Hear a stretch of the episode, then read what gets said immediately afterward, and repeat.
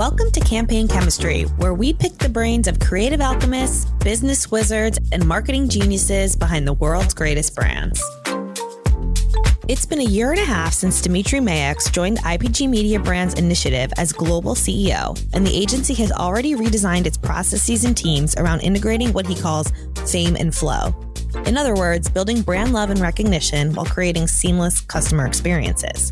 Maex, who was previously global CEO at Reprise, has been an early adopter of AI, hiring a chief AI officer in early 2021 before ChatGPT was a blip on most people's radars. He's now thinking about how to apply the technology across people, processes, and products that enhance initiatives, services and client outcomes. In this episode, Maex also chats about major trends he's watching in the media space and touches on the right balance between pitching and organic growth amid news of a major Amazon review on which initiative is the incumbent. I'm your host, Allison Weisbrot, editor in chief of Campaign US, and you're listening to Campaign Chemistry. Hi, Dimitri. How are you? I'm good. How are you? Doing well. Thank you for for joining me today. Last time I saw you, I think it was when you had just started at Reprise, and it was probably you know, before the word pandemic was in any of yeah. our vocabulary. So it's nice to see you again. yeah. How have you been the last five years? Doing, doing well, doing well. Good, good, I'm more interested in you though. So you, uh, it's been just over a year since you were promoted to the global CEO of Initiative. What has the past year been like for you? What were some of your big focus areas coming in, and what do you feel like you've you've really been able to accomplish? Yeah, well, yeah, it's been a pretty pretty busy year. As I started with, with Initiative, I obviously knew Initiative quite well from from working together with Initiative when I was at, at Reprise. Uh, and I always, um, you know, had a soft spot for it. So I was very excited to be able to to have the opportunity to, you know, uh, lead Initiative into its next chapter. Um, and um, yeah, so so you know, started obviously initially getting to know the company a little bit more, the people, and then the clients as well. But uh, very quickly, um, you know, we, we sort of set out an agenda to to look at the the offering and the product, and really have a have the opportunity of the moment, really, and have a think about um, uh, what what the vision for the company is for the next couple of years. Uh, because obviously, as we just talked about, the world has changed quite quite quite a lot over the last couple of years, mm. and so a couple of things came out of that. Um, we, you know, I, I, think there was an opportunity for initiative to, first of all, you know, maintain what's special about initiative, be very mindful of that, which is, you know, its creativity, um, its um, its ability to uh, you know make brands stand out in culture, and then its DNA, which is real. You know, uh, even from before I joined the Initiative, you know, you could always tell when you're in the room with somebody from an initiative, shit happens. There's there's sort of a, a DNA about the people, and uh, and and it's a special place. Didn't want to lose that. Um, uh, so, so, so, so that's the first thing. The, the, the, the, the other thing is there was an opportunity to better connect performance marketing um, uh, to to the story, um, and that's obviously. I mean, I, I, would obviously go there given my, my my background in performance marketing as well, but do it in a way that is really nicely balanced. I think that's really important. Um, uh, so, so, so that was that was really really a big focus, and then it's about you know thinking thinking what a what a thinking about what a media agency you know can deliver in in in in, in this year, right? And, and going forward, because our industry is changing obviously pretty dramatically. So mm. uh, so so those are sort of the the big priorities. Yeah. So talk about the performance piece. I know obviously your background is in performance. Um, what were some of the things you wanted to better connect in initiative um, from a performance perspective? Well, I think it's I think what clients are looking for today is a is a more balanced kind of offering from a media agency, right? Like um, I think it's important to have specialties, but I think it's it's even more important to be able to pull these together um, and orchestrate all the capabilities that a that a modern media agency needs to needs to deliver for clients. So so I think that that's basically what we wanted to do. We wanted to to, to make sure that we plugged in the capabilities of Kinesso, right? As, as, as, mm-hmm. as, of, as, of, last week, they integrated performance capabilities um, of media brands into into into initiative, and that that works at a number of levels. Uh, first of all, at the offering, right? So we need to have a more balanced offering. Our offering was about cultural velocity, which was very focused on brand. We completely rethought our offering, uh, which is now about fame and flow which is very exciting. It's kind of like it's really all about the balance between building brand fame and customer flow. So that's the first mm. thing. The second, the second thing is is is changing the craft structure of initiative and making sure that performance marketing is a is, a, is an official craft of the company uh, and not just an add-on. And then the third thing is building sort of an operating system that allows these things to to work much much more closely together, right? So that's what is the planning process. Um, how do the teams work together? And even to like details of how do target how are targets being set and how do you set KPIs that incentivize collaboration. So uh, mm. so we, we, we really tackled it at, at all those. Uh, for, for, we looked at it from all those different angles. Yeah, and you sort of alluded to the reorg that happened last week, or or was it two weeks ago? I don't. Time yeah. is time is a yeah, construct yeah. that sometimes. um, but so basically, that news sort of put all of the technology capabilities of IPG Mediabrands into one group to support the agencies. Correct. So how does that impact initiative and how you go to market with these capabilities? Yeah, I mean, frankly, that was announced last week, but it's been a it's been a journey that's been in you know we've been on this journey for for a very long time. Actually, even mm-hmm. even when I started at at Reprise back in 2019, last time we met, um, uh, uh, a, a, lot. You know, back then the the the, the main mission uh, for for Reprise was also to better integrate um, uh, the Reprise offering with the agency. So it's something we've been focused on for a very long time.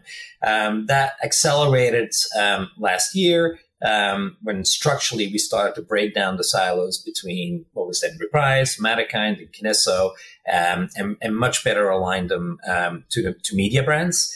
Um, and you know that's been the work for, over the last year, right? That I described, like really working hard to integrate these capabilities within within within the agency. So I'm I'm really excited about it because I think we've got a phenomenal technology capability. Um, I think now we're able to move much faster. Um, the, the, capabilities because it's more aligned to the agencies, much closer to the clients as well. Um, so we can we can we can iterate faster and and and basically you know meet client needs in, in, in a much more agile way. Yeah, it's interesting. Um, it's a similar reorg that GroupM just underwent a couple weeks before IPG Mediabrands, where it's sort of like, you know, putting these powerhouse performance capabilities together on the back end, and then clients can access them through the agency doors. Talk about like why that's the right approach uh, versus just having them sit directly in the agencies. Yeah, I think there's there's benefits of scale. If you look at performance marketing, you know the, the future of performance marketing is very much technology driven. I mean, frankly, the f- future of media is technology driven, obviously in general, but but but especially in performance marketing, right?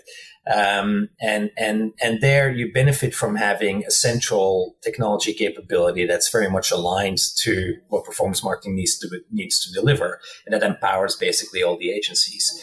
Um, so so I think that's the that's the big driving force, right? It's um, you know it's it's how do you find ways to standardize how you do performance marketing campaigns? How then once you've standardized, how do you you know automate some of the more manual tasks that are that are that are happening in performance marketing, either through technology that you build yourself or through the technology that the platforms are building, you know, and they're, they're constantly obviously evolving as well. And how do you, how do you basically just push really, really hard on that? So it's, it's going to become much more of a technology play, um, uh, go, going forward. So from that perspective, it makes complete sense. Um, now, I think what's important is, is to make sure that in this race to streamline, automate, and make everything much more technology driven, you don't lose the art of performance marketing, right? And, mm. and, and that is much more about, you know, sort of managing the algorithms that are delivering in a strategic way, right? Um, mm. uh, so I think that that's going to be the battleground for uh, for performance marketing over the next couple of years. Yeah, I guess like if um if all the agencies have the same performance marketing capability, how do they differentiate like within the group? Yes, I think I think from a technology perspective, there there will be, um, you know, the, the, the platforms are, are, are are very similar, right? Like we're all we're all mm-hmm. executing campaigns on the on the same on the same platforms. Um, I think it's the agencies that will do best from a performance perspective aren't the one, are the ones that that don't just take platform best practices for what they are, right? And that find mm-hmm. ways mm-hmm. to, it's not gaming the algorithms, but it is a little bit like making sure that, that our clients' budgets aren't run by the algorithms that are owned by the platforms. Cause they, um, so, so it's, it's, it's all about basically creating your own best practices not algorithm best practices. It's about creating a knowledge base that allows you to, through experimental design, you know, sort of game, game, game the algorithms. As we talk a lot about, you know, don't let the algorithms run you, you got to run the algorithms. And that's, that's sort of the future of performance marketing in many ways. So that's from a pure media mm-hmm. perspective. Um, but I think performance marketing is much broader than that, right? It's not just about delivering the right sort of last impression uh, performance marketing. There's a creative side to performance marketing as well. The role of content in performance marketing is huge, right? Um, mm-hmm. That has changed since the early days of direct marketing. Um, you know, content has always played a very important part in delivering effective performance marketing. So I think there's still a lot of room for improvement there. And, you know, how do you integrate the creative capabilities of a group within performance marketing? Uh, so these mm-hmm. two start to work together much more, much more seamlessly. So it's basically that human strategic layer on top yeah, that differentiates. Well, it, it's both, right? Like you got to be flawless. You got to be flawless in operations. You got to you got to technology will con- continuously push you to do things better um, as well. So you got to be really good at technology as well. And then you know there will always be room for human, the human in the loop, um, and for mm-hmm. creativity, right? And that's that's what we can bring. Yeah. But it will mm-hmm. it will alter the change the way we, we engage with clients. No no doubt. Yeah. Yeah. Like in what way? Right now most agencies are still people first, right? You you think about what mm-hmm. we deliver to clients are, you know, our our talent solutions and it'll be a combination mm-hmm. of talent technology and then obviously access, right? Yeah. Yeah. So I want to talk about clients. Um it just broke last week that Amazon put its media business into review. That's a big client of initiatives. Um, you know, they spent $20 billion on advertising and promotional activities last year. Are you defending? Well, I, I can't I can't really talk about the Amazon one, uh, Allison. Uh, I mean, I don't have anything else to, to comment on other than what was described in the in the news. Yeah. Okay, fair enough. I had to ask. Yeah. Um, well, you did you did successfully defend the account three years ago. Um, and I was looking at, you know, initiatives, agency performance review profile that we wrote last year, and you defended, you had a hundred percent um defense rate in your pitches. So you, yeah. I mean, retention rate, and you had 11% of your client base up for review, which is pretty hefty. So talk about like just balancing the strains of pitching. Like if you have clients that are putting their account into review every three years, like Amazon, um, how do you manage that while also servicing your your existing client base? Um, yeah, that's kind of like that's the art of, of running an agency, right? Is balancing those two. I, I, I don't think those two are ever trade offs in an agency. You always have to pitch. I don't, and uh, you know, sometimes you get CEOs that say, "This year we're not going to pitch because we're we're too busy." I think that's just you know you can never do that as an agency because stuff always happens, right? It's always in flux, so you always have to be pitching. Um, I think I think the way we try to make it manageable is by being, and I think that's something that initiative has always been very strong at, is by managing, you know, a client focus with a product focus. Um, and it's very hard to do both. Um, it's easy to be very client focused and change your product all the time or be very product focused, but be inflexible to clients. Um, but we've always been very good at that. I actually think that's one of Initiative's superpowers. And so, so that's something we, we, we definitely have continued over the last year. We've invested a ton in our product. And by product, I mean, what is our point of view of marketing with Fame and Flow? How do you flesh out how that really works? So we, what, what are the mechanics behind building fame, building flow? And how, how do you let that inform the tools that you put in your people's hands every day, right?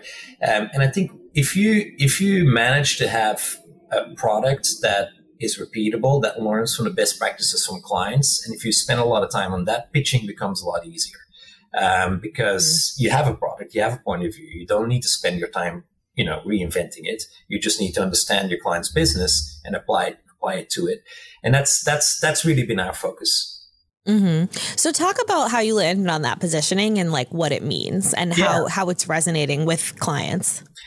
Yeah, it's great. I'm actually super excited about it because it, it is resonating very well. I mean, we started actually with with um, with sort of a, um, a, a, little exercise internally to, to think about okay, well, what are the big trends in media today, and um, which was an interesting exercise as well, which we can talk about also. But then we looked at sort of what's yeah. the, what's the cultural tension that that is happening right now in our space where we can meaningfully contribute and what is our best self that we've always been as as as, uh, as initiative, right? The cultural tension.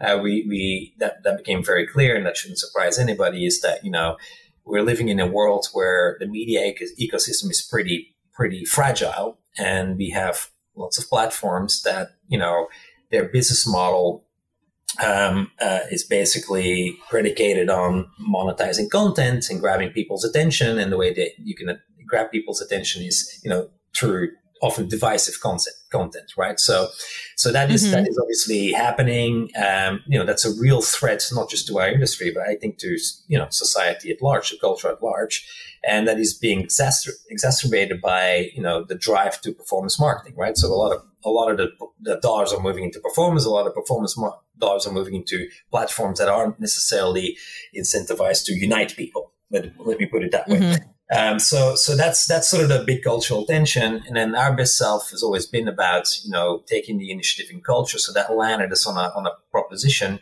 um, a purpose for our company, which is which is really about you know I think the world would, would be a better place if marketers sort of balanced what unites people and what makes them special. Both of them are are, are important, right? What makes them what unites people and what makes them different. But uniting people, you do that by creating fame for for brands and you know. Um, make that, uh, you know, doubling down on what makes people different, which is very important for brands as well, is by creating customer flow, right? So fame and flow became the articulation of, of, of our offering. And, you know, I really like fame. Fame is, is, is a, not personally, but, but, uh, but, you know, from a brand's perspective, um, you know, there's so much research that's happened over the last couple of years, um, around fame, uh, that shows that it's, you know, it's a key ingredient in keeping brands fresh, in keeping brands top of mind, in creating mental availability. So it's a um, uh, it's not just a key ingredient. I think it is the key ingredient. Um, you know, there's plenty of evidence from you know the likes of Byron Sharp to you know Binet Fields. You know, I like the writings of Paul Feldwick. He's written two books about it. It's really interesting concept. It's been around for a long time, but there is not a lot of sort of research or there's not a lot of models behind fame. So we've done a lot of work to really try and understand, you know, what builds brand fame and then also correlate that to business performance. And, you know, there's plenty of evidence in the market now that, that shows the real business power of driving, driving fame. Uh, which is funny, right? Because fame is a bit of a dirty word sometimes because it's, it, it doesn't sound serious or it's, it's, it's a word, mm. you know, it's hard to, as a, as a, as a CMO to go to, you know, your board um, who, you know, is usually still made up of, of people predominantly of no marketing background saying, I want to create fame. But, but, but if you yeah. objectively look at the science, you know, fame is actually very, very important. So I like, I like that tension. And then flow, flow, um, I think is, is a much, you know, more holistic way of looking at performance marketing, right? And performance marketing is not at, it's not all about just that last click.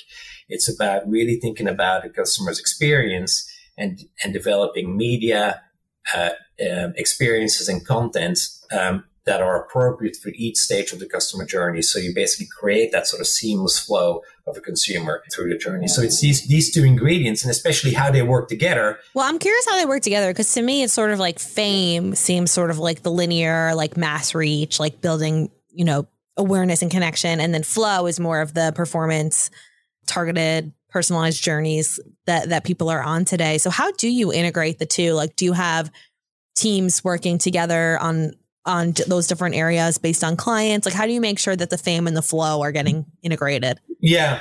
Yeah, and I think that's a little bit that's a little bit the problem with, with, with, this division of brand and performance is that that that brand is often often seen as sort of very linear, top down, and it really isn't, right? Mm-hmm. When we did the work around around fame, there's sort of four four components of it that um, that that are that are that came out that that, that build fame, and uh, we call them the four fame Fs. You know, familiarity, which is all which is which is more about sort of traditional awareness. Um, favorability, um, you know, which is more which is more appealing to the rational side of the brain, uh, but feelings very important as well, right? Again, if, if you think about the world of Byron Sharp and mental availability, so many decisions are being made by consumers not based on rational decision making, right? Actually, mm-hmm. emotions play a much bigger role in decision making than rational rational way of ways of thinking, and um, uh, and and that's really interesting, right? So that's all about creating sort of an emotional connection with your consumers. So so you get you create these sort of mental shortcuts um, uh, that drive decision making um, um, uh, in, in many of the cases for many of the clients that we work for. Uh, and then fervor is the, yeah. the, the, fourth one, which again, fervor is not is is, is hugely underappreciated, I think, in terms of building brands, right? In, in the traditional traditional way. How do you keep how do you make sure that people talk about your brand, that it stays fresh, that stays out there? We have a lot to learn from the entertainment industry, I think, as marketers, mm. um, which is very important as well. So I think fame is is much more you know, complex and, and much more interesting than just sort of the top down, you know, AIDA approach of, of the of the funnel. Yeah, no, for sure. And then the same thing, the same thing if you start to really flesh out what flow looks like. We have, we have four F's of flow as well: findability, fascination, facilitation, um, and following. Got to brand it. I'm not going, going to go through all of it. You got to brand it, but but they are actually the attributes that make it up. Um, uh, yeah. Uh, you, you, you see that, that you see that again. That is not a different world. There's you know fervor and following. You could look at those as two sides of the same coin, right? Um, uh, feeling and fascination. You can look at those those two sides of the same coin as well. So there's much more um, uh, interplay between these two than you know what the traditional sort of brand versus performance model would, would suggest. Mm. We're going to take a quick break. We'll be right back with more campaign chemistry. You mentioned before going through this exercise of doing like looking at the biggest media trends. So, like, what were some of the things that stood out to you? I know we talked a little bit about misinformation, yeah, uh, and division, but what were some of the other things that you're are really top of mind for you? Yeah, I mean that was it was interesting going through that exercise. Um, uh, there were sort of three things that we took away for us as a as an agency. The first one is to have pride in media. We are media agencies, but if you look at all media agencies, uh, you look at the, the, the competitive positionings, nobody talks about media anymore. It's like everybody's a growth consultant or a trans trans, transformation architect or uh, but very few people talk about media i actually think you know, media, we, we shouldn't be afraid to talk about media. I think we should be proud of, of, of, of media. Uh, media agencies should double down on media because media sort of, it's the beating heart of culture. It's a very, you know, exciting space to be in. Um, and, um, and so why do you think they're not? I, I, think every, every media agency has, you know, as they're looking for different ways to grow, um, you know, has aspirations to move upstream, right? Um, mm-hmm. and, and, and I think we can move upstream as agencies, um, which sort of lets, which, which, you know, we spend a lot of time thinking about as well. well what's the right, you know, space for a media agency to, to play in? Um, a space that pushes us, that uses that uses our media superpowers, because I really believe that media agencies have superpowers that are very relevant for the future um, you know, what's a what's a place we can credibly own, right? One that pushes us, but it's not too far removed from what we do today, so that you know it's not credible anymore. Um, you know, I, I don't I, I, I love growth. You know, I, I think we have we are key ingredients uh, and key key contributor to growth. Um, you know, can a media agency credibly go to a CMO and say we, we will be your growth um, uh, architect? I don't know. I think you you know, there's plenty of players there. That's a busy space. But but can we? So we landed on this space of orchestration more. I think that's more of an interesting space for me. Mm-hmm. See something that we can credibly own, right? You know, that's a, a big question CMOs are dealing with. Just like how do I orchestrate, you know, all my marketing assets across, you know, products, geographies, segments. That's a you know that keeps them up at night, and that's something we can we can help CMO suite, right? Because we sit on all the data, we know we understand the audiences better than anybody else. We already spend a big a big chunk of their budget on behalf of them. I think that's a richer space that we can we can credibly own. So so I think I think you know in in, in doing so, I, I think agencies, media agencies should pick something that is aspirational. It's a little bit that is beyond media because I think we can we can use our media chops beyond media, but don't forget where you come from, right? And it's still very mm. very important um, there's so much value that we can still deliver for clients by doing media very, very well. Yeah. So when you think about orchestration, is that sort of just like connect, obviously connecting all the different platforms that that clients need to use to have a successful media strategy today? But how much does like building technology or working with Kinesso uh, or even tools like generative AI play into that as a specialty? Yeah, um, I mean uh, so, so, if I talk about orchestration first, what, what, what that actually means, and then we can talk about you know, generative AI um, um, um, as well. But on, on, on the orchestration side, um, I mean, first of all, obviously, we need to still be masters at orchestrating media dollars, right, across platforms, across um, across audiences, um, across the entire journey of our consumers. But a very natural extension is that is is looking at other assets that a CMO has to manage. If you think about not just media, but you know, you could you could start to think about sponsorship. You could start to think about technology. You, could, you know, whatever it is that is on a CMO's balance sheet, almost right. Uh, those are the things we should really look at, right? What can we help them with um, in terms in terms of orchestration? So some of these things will be closer to what we do today than others, but that's that's how we're how we're really looking at it. Um, and the orchestration, you know, will be around owned, earned, and paid, not just about just about paid. Um, mm-hmm. So that's orchestration at a macro level. Uh, your your question about AI, you know, that can go in in many in many. I kind of threw that in there, didn't I? But that's okay. Everybody does that. Yeah. that's a big. That's a big. Uh, that's a big. A big topic. It is, and not just a buzzword, right? It's very important. Do, do you want to do it? Do you want to explore that? Well, no, I'm, I'm actually really curious to get your thoughts on it because I remember like Reprise was like one of the first agencies to yeah. hire a chief AI officer. Yeah. This was like a few years ago. So yeah. obviously you've been familiar with the space for a long time. Talk about like where you see it really um, applying for our initiative and its clients. Like where yeah. do you see the most the most potential and also maybe the most concern? Yeah. Yeah, you got a good memory. You remember that? Yeah. So we hired Vincent to chief AI officer at Reprise and I can't remember now. That was around 2019, and and it was very funny. Like he he was actually the first one to show me GPT. I don't know two, or maybe it was GPT, and he was excited about GPT two or two, and he was excited about three coming out. And and you know, my my mind was blown when he showed that for the first time. This was yeah, this was maybe three three three years ago, almost four years ago. Um, and uh, and we, we we were playing around with it quite a bit at Reprise. We, you know, looking at it, looking at how we could help us write um, search copy for both SEO and for paid, for example. And so we, have actually continued down that path. Vincent's obviously still with us. He's now um, at a product at, um, at Kinesso.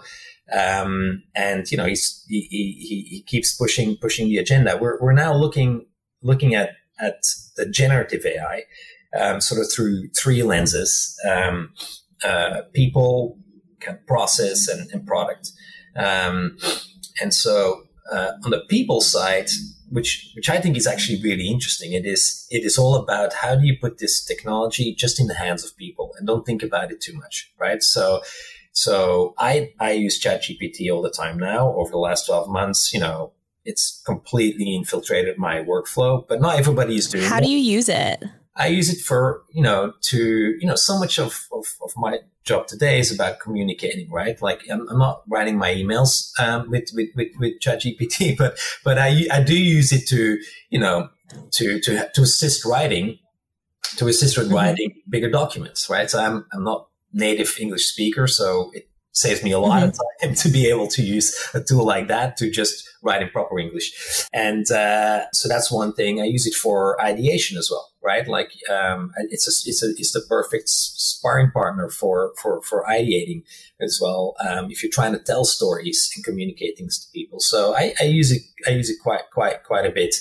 Uh, but you see, and but but that's I've always been interested in that kind of stuff. Um, but but you see different levels of adoption um, throughout the company, right? And and and just in general, I think, uh, and and and I, and so one of the things we're doing um, right now is we basically have made um, you know the ChatGPT functionality available to every employee um, in obviously a secure environment, right?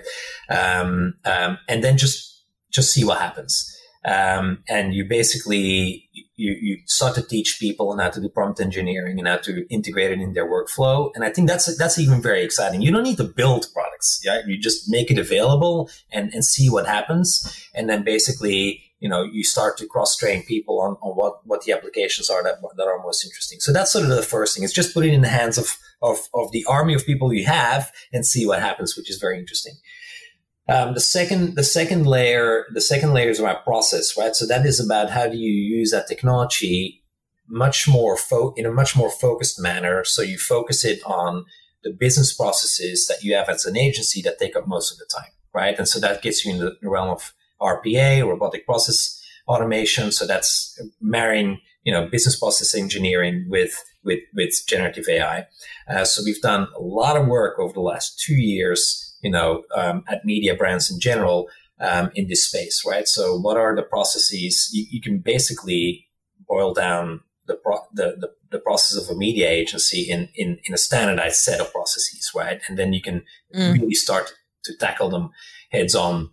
You know, what are the ones where AI can make the biggest impact in terms of you know reduction of labor, reduction of error, um, and all of that. So that's that's a really interesting space, and that requires hard work as a company. It's very different from the from the from the people layer I described, where you just put the hands mm. in tool the tools in the people's hands and see what happens. This is much more deliberate um, and really focusing it on your core business processes. And then the third one is is products, right? How how can generative AI help you uh, build products as an agency? And and I've been I was very excited about that uh, when Vincent first showed me a couple of years ago generative AI. I said like, oh my god, we can build products like that. He was not excited about it which was which was weird. Hmm. And um, and I remember asking him, and I was like, why, why wouldn't we double down on that? And he's like, the problem is by the time you've built this thing into a, a software product and have trained people on it, the technology has moved on so fast that your product is obsolete, and that's mm. it's hmm. kind of scary, but it's true in a way um, you know, uh, uh, so so that's that's that's uh, that's that's going to be that's a challenge I think for people who are really looking at this technology and trying to turn it into a software product, right? I mm-hmm. I remember back then there was a company called Copy.ai. I don't know if they're still around, um, but they were pretty. They, they had some big funding back then. I think they generated a couple of 1000000 mm-hmm. of, of seed funding, and that was you know it'll be your copywriter, and that was an interesting proposition you know, with the first version of, of, of, of, of, of GPT. But now, you know, everybody can just use ChatGPT for it, right? So, so that product almost becomes obsolete. I'm sure yeah. they're doing well. I'm not sure. I haven't checked on them, but, but I think from product development perspective, it's really interesting that this technology is moving so quickly that you got to really think about, you know, uh, you got to really think about what are the things that can make this, that can give this product longevity by looking at the mm-hmm. you bring to it as a media agency. So we have a few of those, but but that hasn't taken up off. The the, the focus has been really more on process and people. Mm. And so, how do you see the process stuff impacting people? Because I'm assuming the process stuff is about automating a lot of things. Um, how do you see it reshaping roles in the media agency? It will, and I think our people will be happy about that. I mean, we hire, you know, very smart people um, and then, you know, for the first couple of years in their in their career, they they, they spend in Excel hell, right? You know, they, are doing a lot of very manual work that sucks the joy out of out of out of out of life. So, you know, I I I, I think the roles will change. Um, um, I, I, actually I think our people are, are ready for that. Um, uh, it, it will change the, the, the, nature of the work we do in, in, in, media and it'll focus it more on the upstream kind, kind of work, which is what, that's what our people are qualified for, right? Um, so, mm-hmm. so I think it'll have a profound impact and you can see it already. Um, but I think in a, mostly in a positive way. Well, Dimitri, I feel like I could talk to you about AI for hours, but unfortunately we have to we have to end here. Thank you so much okay. for your time and for joining me. Thank you. Thank you, Allison. That was fun. That's all the time we have for today. Thanks for listening to Campaign Chemistry. Be sure to subscribe wherever you get your podcasts and head to campaignlive.com for all the latest news on advertising and marketing.